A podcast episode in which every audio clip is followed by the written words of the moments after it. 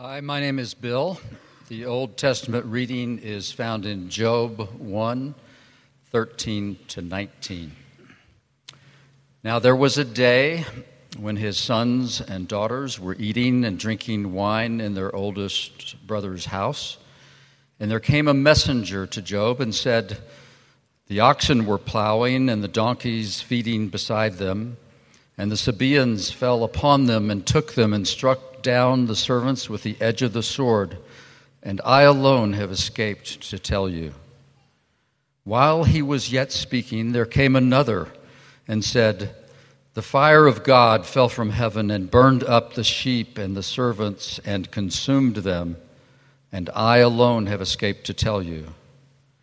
While he was yet speaking, there came another and said, the Chaldeans formed three groups and made a raid on the camels and took them and struck down the servants with the edge of the sword, and I alone have escaped to tell you. While he was yet speaking, there came another and said, Your sons and daughters were eating and drinking wine in their oldest brother's house. And behold, a great wind came across the wilderness and struck the four corners of the house, and it fell upon the young people, and they are dead. And I alone have escaped to tell you the word of the Lord.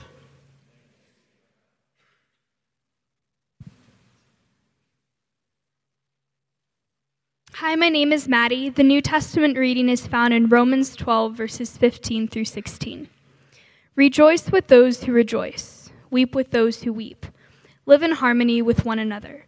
Do not be haughty, but associate with the lowly. Never be wise in your own sight. The word of the Lord.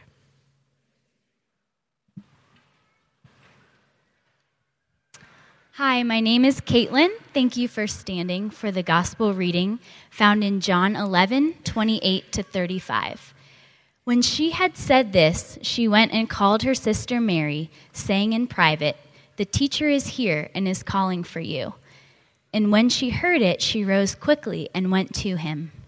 Now Jesus had not yet come into the village, but was still in the place where Martha had met him. When the Jews who were with her in the house, consoling her, saw Mary rise quickly and go out, they followed her, supposing that she was going to the tomb to weep there. Now, when Mary came to where Jesus was and saw him, she fell at his feet, saying to him, Lord, if you had been here, my brother would not have died. When Jesus saw her weeping, and the Jews who had come with her also weeping, he was deeply moved in his spirit and greatly troubled. And he said, Where have you laid him? They said to him, Lord, come and see. Jesus wept. The gospel of the Lord. Lord, we thank you for who you are. We thank you for your faithfulness to us. We thank you for your word to us. We ask that your spirit would come and let your word speak into our hearts and into our lives today. In Jesus' name, amen. You may be seated. Well, we're in a series on emotions and relationships, and it's called Dysfunctional Family, uh, obviously playing on the uh, the phrase dysfunctional family, but the family we're talking about is not simply uh, the families that we grew up in uh, or, you know, the families that we have right now, but rather it's referring to the family of God, the household of faith. In fact, when the New Testament talks about the church, one of its favorite metaphors or languages for the church is the household, uh, the family. And so when we talk about this dysfunctional family, it's a way of talking about all of our relationships with one another as brothers and sisters in Christ, uh, spiritual moms and dads, all of that stuff, our friendship, all every ca- category of relationship. But instead of uh, talking about these categories of relationships by uh, specific categories, we're actually going to, we, we've been working our way through it using the lens of emotion. And this might seem a little bit odd. Like, why, why talk about emotions? Well, one of the reasons to do this is because emotions are a part of being human. And they're not a lesser part of being human. You know, sometimes we think, well, the better part of being human is to be rational, but the lower, lesser part of being human is to be emotional. But actually, to be fully human is to be in the image of God. The scriptures tell us that God made us in his image. And then the stories in the scripture show us a God who is very much moved, uh, e- even moved by emotion. So there's a God who weeps, there's a God who gets angry, there's a God who rejoices, there's a God who grieves, there's a God who is moved by us. In fact, we see Jesus not only um, responding to people's emotions, but displaying them himself. So Jesus, as the fully and truly human being is kind of our picture of this. Okay, and so we can look at him and say, to be fully and truly human is to be whole in our emotions. In fact, one of the ways to recover the image of God in you and in me is to allow the Holy Spirit to bring us to health and wholeness even in our emotions. And it is our emotions that deeply, deeply affect our relationships with one another. So on week one, we said, What is emotion? And we said, Well, emotions are a pre reflective appraisal of the world based on our concerns. Now, this sounds so like, wait a minute, what, what, are, what are you saying? Well, it's pre reflective because it's something that sort of arises before we think about it. We don't assess the situation and then say, Okay, get mad. No, we just find ourselves getting mad.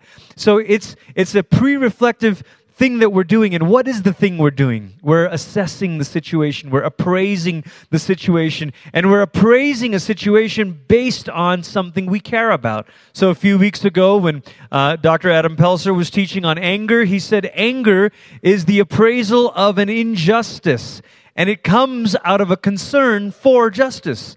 So if you don't care about justice, you probably will never get angry. But if you do care about justice, there, there might be things that arouse your anger. And so anger is a way of saying, I am noticing, I am perceiving an injustice, and, and I have a concern for things to be just. Um, uh, maybe a simpler way of saying this is that emotions are the eyes of our heart. They're how, how our heart begins to perceive the world around us. In, in the second week of this series, we also mapped out uh, this thing that emotions actually have themes. They have a core theme. There was a social psychologist named Paul Ekman who set out decades ago to prove that uh, emotions are just sort of cultural things. They're just, you know, very frivolous, uh, superficial kind of things. And instead discovered that in every culture, even pre literate culture, even cultures without any influence of, of Western culture, uh, demonstrated the same core themes to these emotions that anger is about obstruction or, or injustice, sadness is about loss, fear is about a threat, all of these different things. So there is a core theme, but they also have these scripts. The first time you experience an emotion carries with it a powerful story, a powerful narrative. And so the next time you experience that emotion, that script begins to show up again. So maybe the first time you experienced fear was when a, a, parent died. And so that feeling of abandonment or of loss might be provoked anytime someone is gone for a long period of time. And so these scripts tend to play up. There's also triggers, and we talked about how that might be bad news because our brain can keep adding triggers. So things that did not used to make you scared might later in life make you scared. But we also talked about the good news in this how the Holy Spirit when we welcome His work in us, can actually help us to form new pathways in our brain so that the same thing triggers the, the, the, the, emotion and we can reroute it by digging new trenches for the water to flow, so to speak. And so these things that happen, we, we feel the onset of something and then we, the, the Holy Spirit helps us to redirect and to move in a different way. Well, we've talked about fear and anger, and this morning we're going to talk about sadness sadness. Now, it, it may be interesting because why talk about sadness? Uh, maybe you feel like, you know, from an early age, we're kind of conditioned to realize or maybe even to know that sadness has an alienating effect on the people around us. You don't, you know that people don't like to be around sad people. And we learn this from Winnie the Pooh, you know. Eeyore is not the most popular animal in the Hundred Acre Wood. so when, when when Pooh says, Wonderful morning, isn't it? Eeyore says, Oh, is it? You know, what makes it a good morning? And there's this sense of, Oh, Eeyore, for goodness sake, we all want to be around Winnie the Pooh, you know, stuffed with fluff, you know. Winnie the Pooh. but Eeyore, I don't want to be around Eeyore. This seems so. So early on in life, we begin to realize that sadness has an alienating effect. That when we are sad, people kind of go like this, uh, and that when someone else is sad, we kind of go, uh, and we long for connectedness with others. So I think what we become good at as we grow older is we become good at compartmentalizing our sadness. About tucking it away in a corner somewhere and saying, Well, I, I don't know if I experience sadness. I don't know if I'm sad about anything. Life is awesome. Everything is awesome. I know something about this mic makes me just want to sing more this morning. But uh, we want to mask our sadness. We want to compartmentalize it. But what is sadness? When sociologists and, and, psychologists talk about sadness, all of them say in some variation of this that sadness is connected to loss. Sadness is a response to loss. Whether the loss is a perceived loss or an actual loss, it's a response to loss. And we could add more to this. This is where culture and family of origin kind of comes in. But there's a, there's a certain context specific um, shape to that sadness. So if you grew up in a particular home where it was like, oh, everything was a big deal, then your, your way of expressing sadness is very external and very outward. Or maybe you grew up in a home that was very stoic. We don't cry, we just move on and fix the problem, you know? Then your, your way of expressing sadness was non existent. It was to sort of withdraw and pretend that it, it didn't happen. There's also things that our culture or family of origin does where it teaches us to, to express sadness to the same magnitude of the loss. So there's that old English proverb don't cry over spilt milk. In other words, there's losses like milk, that's not worth crying about. Oh, okay, okay. So make sure your sadness meets the magnitude of the loss. Like, okay, great. There's also this thing that we learn that sadness, the duration of our sadness, must match the permanency of the loss. So if you lose something temporarily, you say, ah, that's okay. You know, it's sort of like the, the sports post game press conference, which every sports post game press conference is identical, no matter what the sport. You know, to the losing team, it's like, well, they made more plays than we did. We're on to next week, you know, or next game or next round or whatever. Eh, it's just, let's just move on because they don't want the permanency of that loss. Now, on the flip side, when you talk to someone who's lost a loved one, this is why it's impossible to say, you just need to stop being sad. Because this side of heaven, the sense of permanency of that loss is pretty permanent, feels pretty permanent. So the duration of that sadness is going to last a little while. So it's, it's not helpful to say to people, well, you, you, have been, it's been a year now since you lost them. Time to not be sad. So I'm sorry, have I still lost them? Is the loss still permanent? Yeah, then the sadness still is here. That the sadness, the duration of the sadness will match its, the permanency of the loss. So, what kind of losses do we experience in life? I mean, maybe you're thinking, well, Glenn, maybe this applies to some people, but you know, I, I really, I've, I've had it pretty good. I, I haven't really experienced too much. Actually, I think all of us in some way have experienced loss. It's just that we haven't been taught to name those losses. So let me help w- with a few examples. What kind of losses do we experience? Well, first of all, there are the losses of attachments. This is a psychology word for talking about relationships, right? The loss of our attachments. Now, a loss of a relationship does not just mean a death. It actually also happens when the status of that relationship changes. When children grow up, there's a loss. That that attachment of holding a newborn or helping a toddler, all of a sudden it's changing and parents know this. But a lot of times parents aren't told that it's okay to name that sadness. To say, this is hard. This is weird. The, the nature of our attachment has changed from completely dependent and independent to, are they ever going to call? and so you start Facebook stalking them because you're experiencing the loss of an attachment there. But it also happens even in friendships when all of a sudden you, you were super close. One summer you were vacationing with these friends, and the next summer you're like, hey man, what you doing this summer? Oh, we're just doing some stuff, you know, like, don't want to tell them we're camping with another group of friends this year, you know. And you just, you feel it. It's changed. It's okay. It's part of life, but we have to name those losses of attachments. There's also losses of status. If you've ever experienced a change in your job, maybe you used to be senior vice president and da da da da, and all of a sudden that changed, and you entered a new setting and nobody knew who you were, and you were starting kind of in a new town and in a new. Co- that's a loss. It's a loss of a certain kind of status that you carried.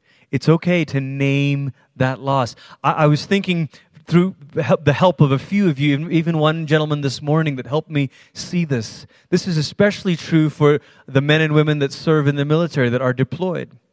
And during deployment, they're explaining to me, during, during deployment, you experience this tremendous sense of not status in a bad way, but you're, you're mission critical. You are dependent on for all of these different things. And then you come home and they're like, yeah, I don't need you anymore. I mean, you could do carpool if you wanted. And you're trying to figure out where do I, where, what? Where do I fit? How do I belong? This is one of the, the reasons why men and women in our community struggle with finding their place on reentry because where, where is that same station in life that I had when I was over there. Status is not a bad word. Status is a way, it's a way of saying our, our locating ourselves in life, our station in life. And that changes. A third kind of loss is a loss of meaning. Loss of meaning can happen when, when someone has, has lost their faith. You know, if you've ever walked with someone as their faith is unraveling, the thing not to do is to start preaching harder at them or give them more apologetics books.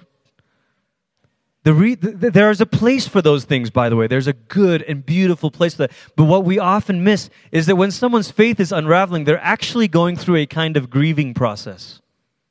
They're losing a faith of their childhood. They're losing a, a, simplistic faith, a formulaic faith, a fundamentalist faith, whatever that may be. They're experiencing something like that. And so the first thing they need is for someone to share that grief with them. There's also loss of meaning can also come when, when you realize your life doesn't match the goals or the ideals that you once had. I, I know this might be hard for some of you to imagine this, but the ideals that you're formulating in your 20s may not reflect your life in your 40s. It's coming. There's coming a day where you'll wake up and look at your life and think, this is not how I drew it up. This doesn't fit my ideals. And you have to wrestle with that sense of loss. Sometimes people call this a midlife crisis. I think it's just coming to the grips of saying, I had a previous way of defining a successful life. Here I wake up 10 years, 15 years, 20 years later, and my life doesn't look like that. Now what? Now what? How do we name that loss? Losses can be acute, meaning a profound, painful, one time event like a death or, or, or loss of a job or something dramatic or it could be chronic, a series of just ongoing hardships and losses. Being in a bad marriage is a chronic kind of loss. It's a daily feeling of loss, of saying, This isn't the marriage I thought we were going to have. This isn't the friendship I thought. This isn't the, a chronic kind of loss. When you think about the characters in the Bible and you think about people, men or women who experience loss, there's a lot. I actually think about Rachel. There's a it became a saying among the prophets that Rachel is crying in Ramah, who will comfort her? You know, there's a kind of grief that truly is inconsolable. The prophets acknowledge that. I, there's been the sound of great weeping in Ramah, Rachel's tears. Who will comfort her? There's a deep, inconsolable sense. But maybe the character that we find ourselves going to a lot is Job. Job, right away in chapter 1, verse 13 through 19, we heard it read, but if you were to kind of map it out to say, what were all the losses Job experienced? Well, first he loses a bunch of his animals. It's basically his property, his business. That's related to his status. The loss of status, that middle one, is a big one for Job. But then you go on and you, and you realize he loses his sons and daughters. Talk about attachments, losing the ones close to him. But actually, as you follow the story, his relationship with his wife becomes strained because she doesn't understand his sadness. And so their marriage becomes strained. Couples who walk through a grief, the losing of a child or something like that, it can be extremely challenging on the marriage because they don't necessarily experience sadness the same way. And we see this in Job where his own marriage becomes estranged because of the losses and the way he's experiencing these losses. Then he has friends, and then he begins to lose his friends. This is a story of a man who is losing not just status and stuff, but losing the people and the relationships and the attachments that are closest to him. But actually, there's something even deeper going on in the book of Job. The Hebrews put the book of Job in a category of books called the wisdom literature. Now, the Hebrews, when they classified their, their the, the, scriptures, the Old Testament, their scriptures, there's the Torah, the first five books, which is all about instructions and teaching. There's the prophets, which tell the story of God calling his people back to himself. Starts from 1 Samuel, goes all the way through what you would think are the prophets' books. But there's also this section called the writings. It's where all the poetry is found Psalms, the Proverbs, Ecclesiastes, Lamentations, Song of Songs, and Job. Now, sometimes we don't realize it, but Job is one of those books, the writings, this Hebrew poetic kind of book. It's a story. And in this story is the story of a man who has the worst day imaginable. Why is this story being told? It's told in direct confrontation to Deuteronomy 28. So Deuteronomy 28 says, if you will obey God, if you'll do all these things, you'll never get sick. You'll never have calamity. You'll have everything work out. Your kids will all love you and love God. Life will be amazing. And if you don't follow God, then none of those things will happen. And Job says, that's not the whole story. That's not the whole story. See, the, the Bible doesn't work like a reference book. It's not an authoritative reference book where we just kind of flip through, find a verse. I'm standing on this verse. What you need to do, no, don't stand on a verse, enter the story. And when you enter the story of Scripture, you realize we all kind of go through a journey like this where we, we follow Jesus and we think life is simple. It should just work out this way. And then we encounter moments where we say, hang on a minute. I had a professor in seminary who said, Deuteronomy and the Proverbs, they kind of say, do these things and life will work out this way. And Ecclesiastes and Job say, we did and it didn't. Both feelings matter in the life of faith. Both feelings matter in the life. So Job is not just experiencing loss of status and loss of attachments. What's he experiencing? A loss of meaning. His previous way of making sense of the world, his clean cut view of life do this, life will work out this way. So easy, it's so simple, it's just amazing. And then he says, Hang on a minute. No, it's not. What is going on? Job, like so much of the wisdom literature, is an invitation to enter into this and wrestle with God to say, What else is going on? Well, if Job's wife and friends were unable to walk well with him through sadness. What does it take to walk with others through sadness? What can we learn from this? I want to give us three hopefully helpful things about how we can walk with others through sadness. And this will help us, I, I think, to become safe places for one another, but also to become comfortable on our own, to be able to share the sadnesses in our own life with one another. The first, and maybe the most important one of all, is give them the gift of presence. Give them the gift of presence, of being there, of sitting with them. You know, we're so quick to rush to answers or truisms or refrigerator magnet sayings. Someone experiences the death of a loved one. Well, God needed a flower. It will all work out in the end. You might even be saying things that are true. It's just not the time. When people who've studied grief, I was, was reading on this quite a bit over the last couple years, and one of the things I discovered is that it's very, very often the first phase of grief is what they call an inarticulate phase. It's a phase where you don't know what you're feeling. So if you're trying to be a friend to someone and you say, hey man, how are you? Most people who've experienced especially profound grief will say, I don't know. And so then you're like, oh, okay, well, anyway, you don't know what to do. And you just kind of move on. A, not only is it a good thing not to ask, How are you? right in the moment of loss, but B, understand that because this is an inarticulate phase, they don't know. And the best thing you can do is sit in that I don't know, sit in that don't know moment with them. Sit quietly. If they want to cry, you cry. If they want to recount a memory, let them recount a memory. Don't say a word. Be there. Be there. I was thinking about the people that are going up to Royal Family Kids Camp this week, these foster kids. You think a week, what are we going to do? Are we going to be intense counselors for a week? No, we're going to, they're going to play with these kids. One of the most beautiful things they're going to do, they're going to throw a birthday party for each of these kids. Because who knows when the last time someone threw them a party was. It's one way to experience the gift of presence. I've been with people where for weeks, all we did was sit.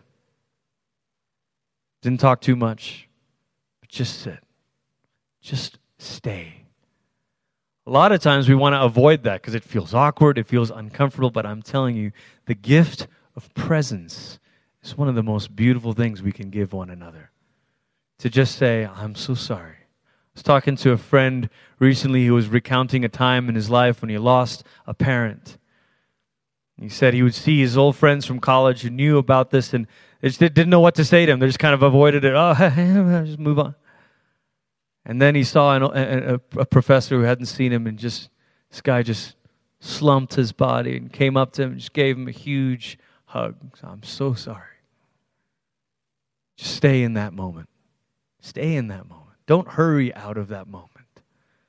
The gift of presence. Secondly, let them give voice to lament. You know, lament is all over the Psalms. Two thirds of the Psalms are laments. And laments, at their core, at the core of a lament, is a protest. At the heart of a lament is a protest that says, life should not be this way. And if you think for a moment God is worried about that, reread Genesis 1 and 2. God knows what life should be like, and it's not that. It's not sickness and disease and divorce and death. It's not. And so when you say, it should not be this way, I'm mad, I hate this, I think God says, I join you in that.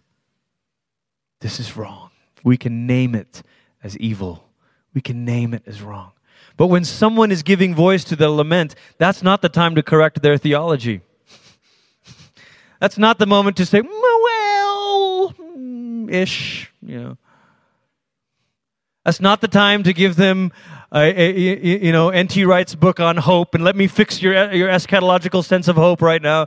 There might be a time far, far down the road, but right now that's not the time. Let them get it out.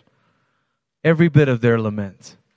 Once I sat with a, with a young man who was recounting to me a period of childhood, um, an incident that happened in his childhood that was very painful, and he had never really talked about it. It had been tucked away.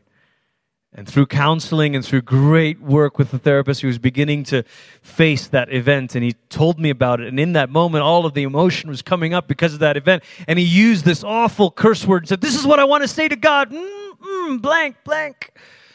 And I looked around the coffee shop like, Oh man, I hope nobody else heard that. I wanted to pull my hoodie over my head. I didn't. Because in that moment, that's what he needed to say. That's not the moment to correct someone, rebuke them. Hey, bro, too far, brother. All things work together.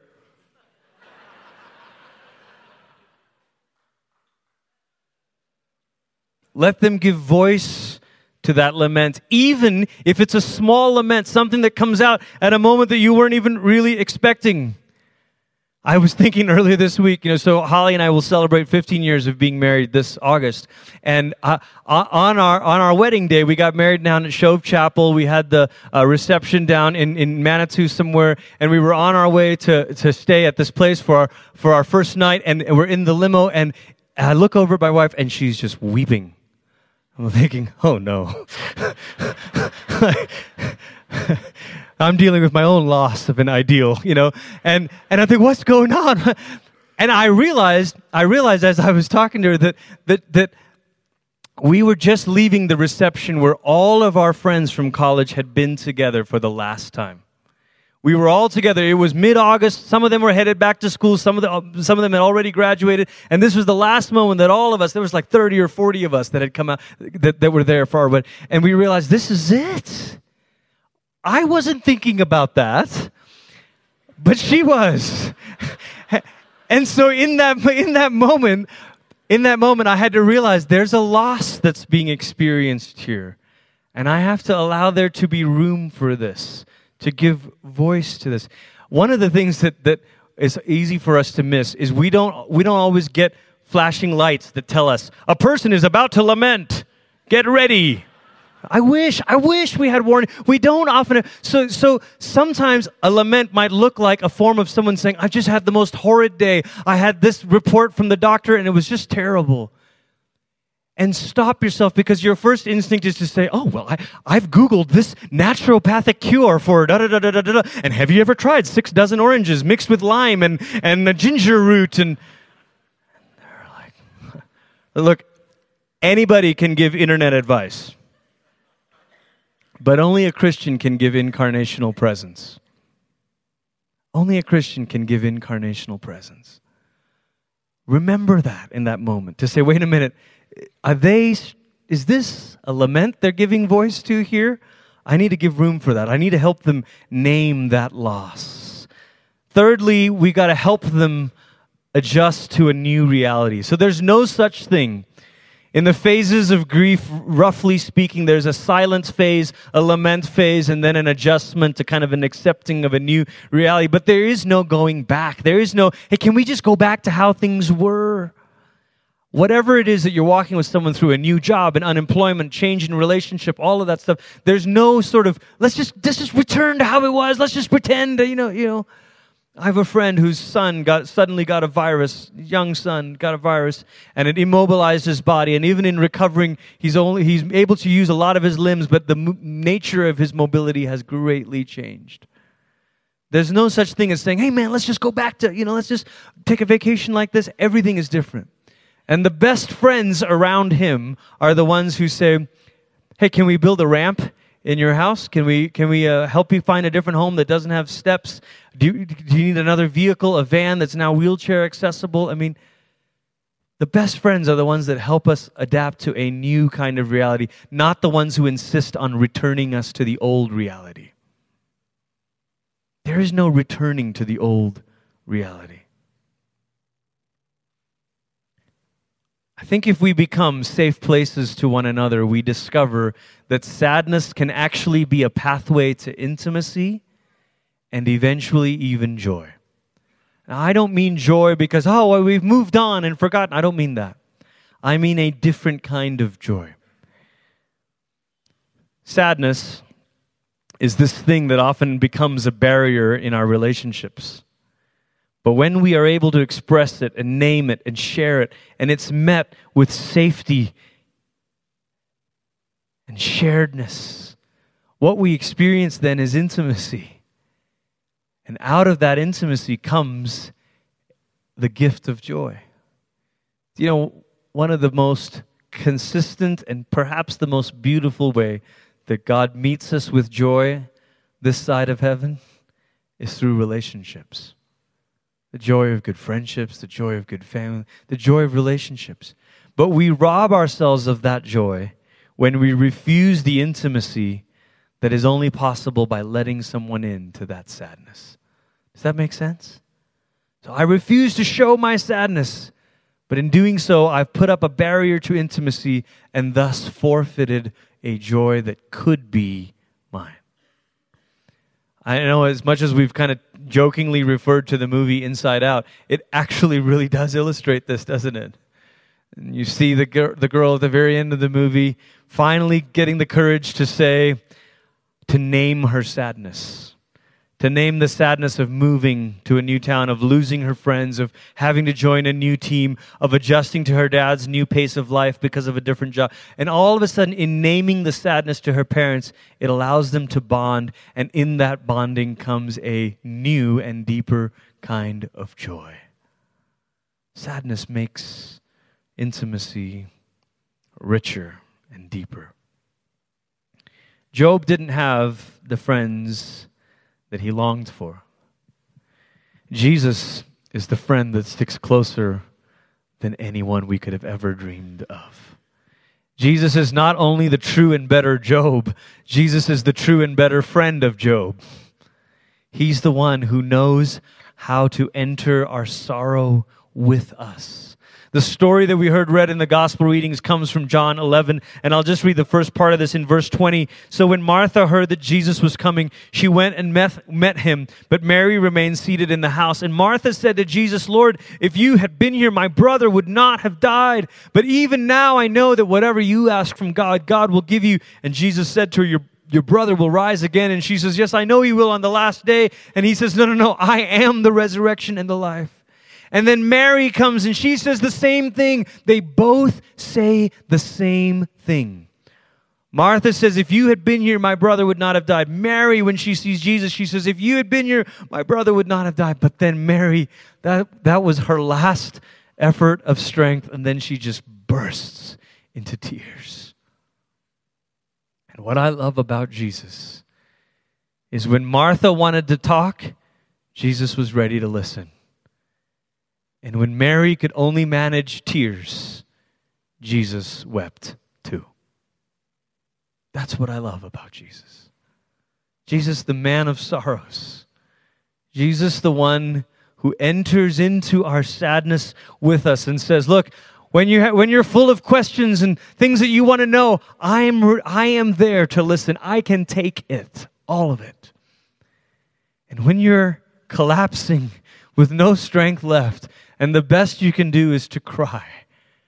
And I am weeping with you. Jesus enters our sadness so that somehow in our sadness we can know him. Somehow in the midst of it we can know him. In the Old Testament, it says God is near the brokenhearted, but in the New Testament, we see Jesus is the brokenhearted. He is the man of sorrows, the one who weeps, the one who suffers, the one who cries.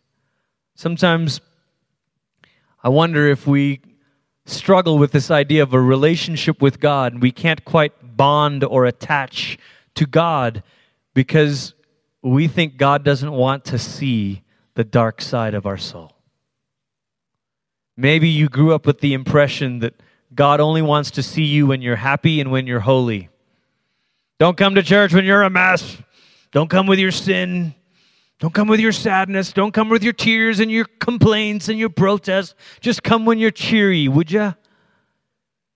And maybe you have this impression because this is what your home was like. Maybe you had a parent that said, What's the matter with you? Stop crying. Move on. Toughen up. Men don't cry. Jesus wept. Jesus wept. And I want you to know this morning whatever losses you're experiencing, small, big, one time, or ongoing, Jesus is there to enter it with you. A couple years ago, I was with my spiritual director, unable to articulate a sense of sadness that I was spiraling into. I, said, I don't know what's going on. And he said to me, He said, Glenn, do you have this sense that Jesus is waiting for you on the other side of this? I said, I don't know, maybe. And he said, Because he's not. I was like, Excuse me? He's not waiting for you on the other side of this. He's in this with you. He's in this with you. Jesus isn't waiting until you can climb the mountain again. Jesus is in the valley with you. Jesus isn't waiting until you can get your heart fixed and your, your, your soul right and you can clap and shout it. Jesus isn't waiting for that. If the best you can do is cry, Jesus is weeping too. Jesus enters into our sadness so that even in the midst of it, we can know